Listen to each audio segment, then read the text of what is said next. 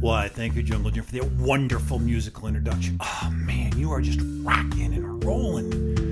Man, here we are in the beginning part of, of November, of November of 2023. Did you have a nice Halloween, Jungle Jim? Were you out there trick or treating? I love it. I love Halloween. I love the crisp autumn air and the, the crunchy leaves between my feet. No matter where you are, urban or rural, there's, you're always going to find yourself a leaf or a weed of some type, not cannabis. And just going out there and little monsters running around, some of them bigger than they should be, but it doesn't matter. Anybody can trick or treat as far as I'm concerned. Trick or treat. You know what I did on trick or treat, Jungle Jim? What I did, Helmet? I got a colonoscopy. There's a trick and a treat, depending what you what you consider a treat. Anyway, that's Jungle Jim, our musical director, playing that wonderful musical introduction. I'm Tim Mahar. This is Failing Up, recording this podcast in the basement studio along the shores of the mighty Seneca River, flowing all that chilly water right up to the Great Lake of Ontario, feeding the mighty St. Lawrence Seaway past a thousand islands with less recreational craft, but still got freighters going, all the way up, flowing north out to the Atlantic Ocean and way around the world, just like my voice, Jungle Jim. How do you like the way I say that? Right around the world, just like my voice. Okay. All right. Chill with the dramatics, Timbo. Okay, and then of course you can go over to Buffalo, you can get to Toronto, hit those other Great Lakes once you go over the falls Erie, Superior, Huron, all those lakes, huge bodies of water, freezing cold, getting ready to shut down, but the freighters are still cooking on them. And once you get out in the, you just get out in those, you can't see land on those waters. Can't see it at all, Jungle Jim. Not at all. But here we are. Leaves are a falling. You know, all that foliage now has to be blown. We blow our leaves up here, and that's not any uh, sexual content. There's a leaf blower.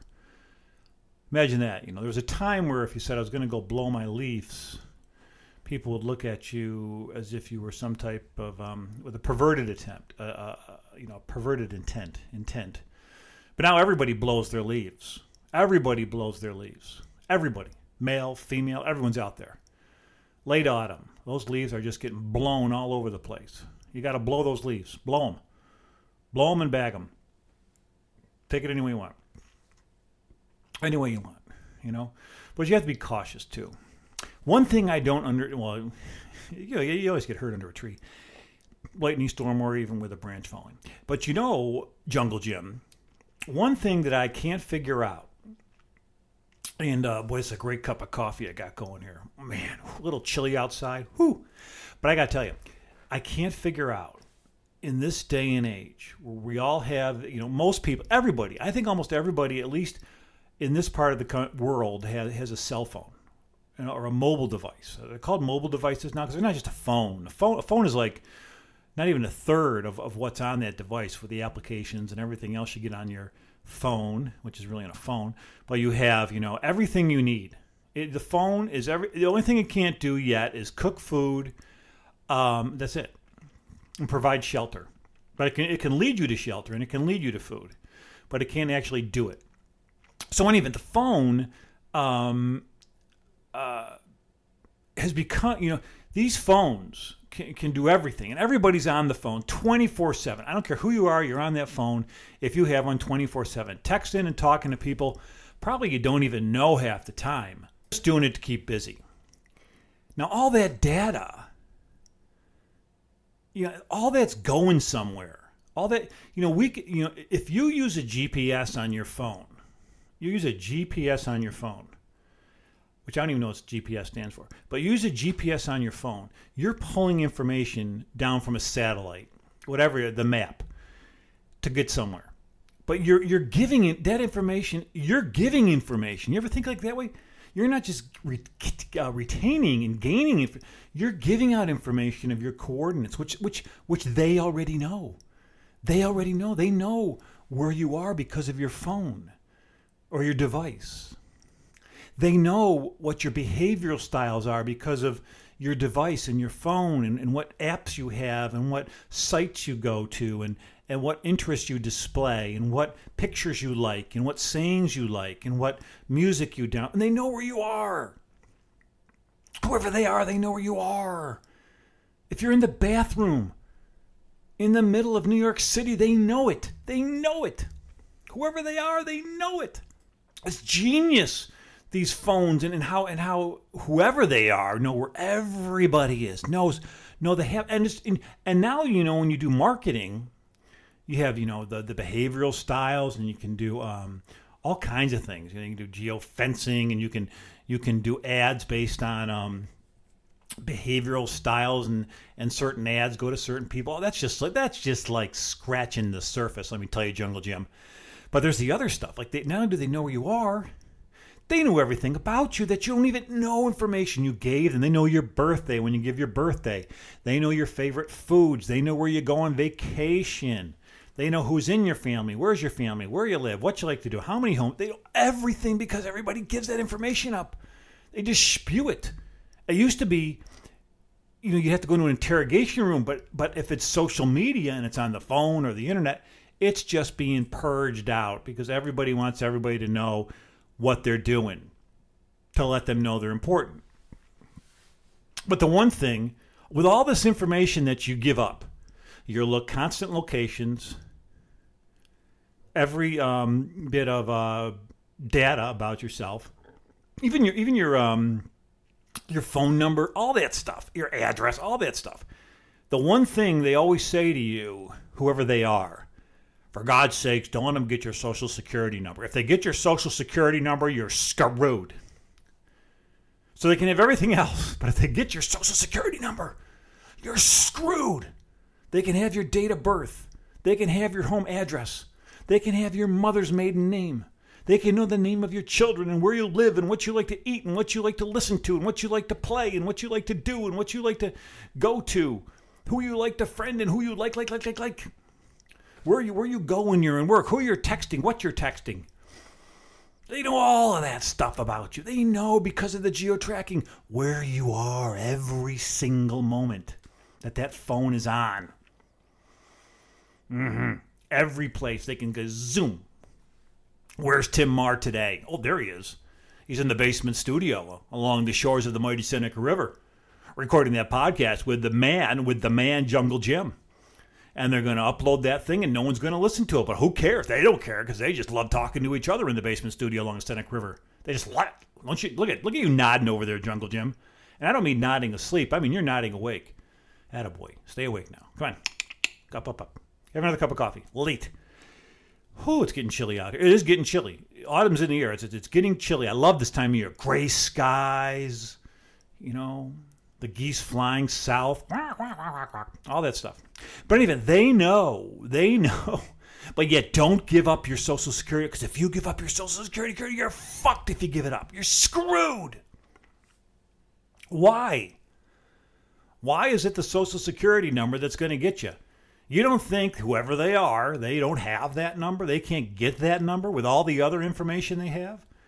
Knowing when you're taking a dump and they can't get your so but it's such a false sense of security this false sense of security that, that we create for ourselves.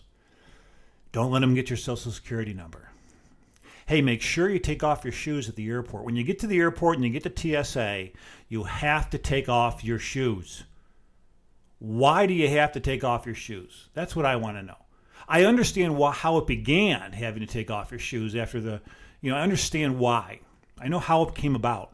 I mean, I know how it came about, but I don't know why you actually have to take off your shoes at the airport. What what what safety purpose is there by taking off your shoes? I can see your luggage being screened. I, I understand the liquid stuff too. I get all of that. I get going in the, you know, the little tube and put your arms over your head and have them do a nice body scan. I get all that.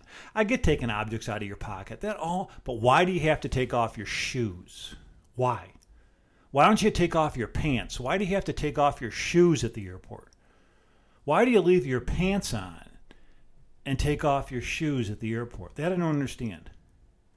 And what I really don't understand, Jungle Jim, is why why do some people not have to take off their shoes at the airport?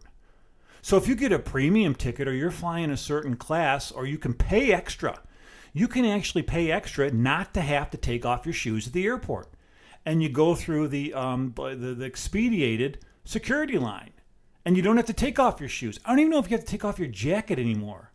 But if you pay enough money and you get the right ticket or you get the, the premium or whatever it's called, whatever airline you're flying, you know, deluxe, golden, whatever you want to call it, You go right through that line, and you, and those people don't take off their shoes. You don't have to. I've been in that line. You do not take off your shoes. I don't even think you take off your jacket. But I'm not gonna. I'm not gonna go on the air with that, Jungle Jim, or whatever this is called. But you don't take. But you don't take off your shoes. That much I know. And you just fly through. I, your luggage always has to go through. I'm pretty sure, which makes sense. So my question then becomes, Jim, if you're a certain class and you buy a certain ticket, you have to take off your shoes for safety reasons.